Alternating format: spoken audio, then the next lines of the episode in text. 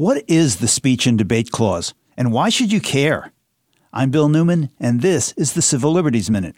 In November 2020, Senator Lindsey Graham made telephone calls to Georgia Secretary of State Brad Raffensperger, the state official responsible for overseeing elections. State prosecutors now want Senator Graham to testify before the state grand jury that is investigating potential illegalities surrounding the 2020 presidential election in that state.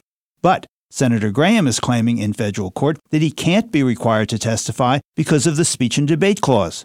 The speech and debate clause, part of Article 1, which sets forth the powers of Congress, says that senators and representatives for any speech or debate in the House or the Senate shall not be questioned in any other place. And the Supreme Court has clearly ruled that the speech and debate clause extends to legislative activities that are part of the elected official's job. So, with regard to Senator Graham's case, the federal district court has ruled that the speech and debate clause does shield Senator Graham from having to answer questions that would intrude on his legislative fact finding. But the court also ruled that the speech and debate clause does not prevent questions that would inquire about potentially pressuring election officials to change the election results and related matters. The case now heads back to the Court of Appeals, where Mr. Graham's brief is due by October 11th. An important decision on the speech and debate clause is forthcoming.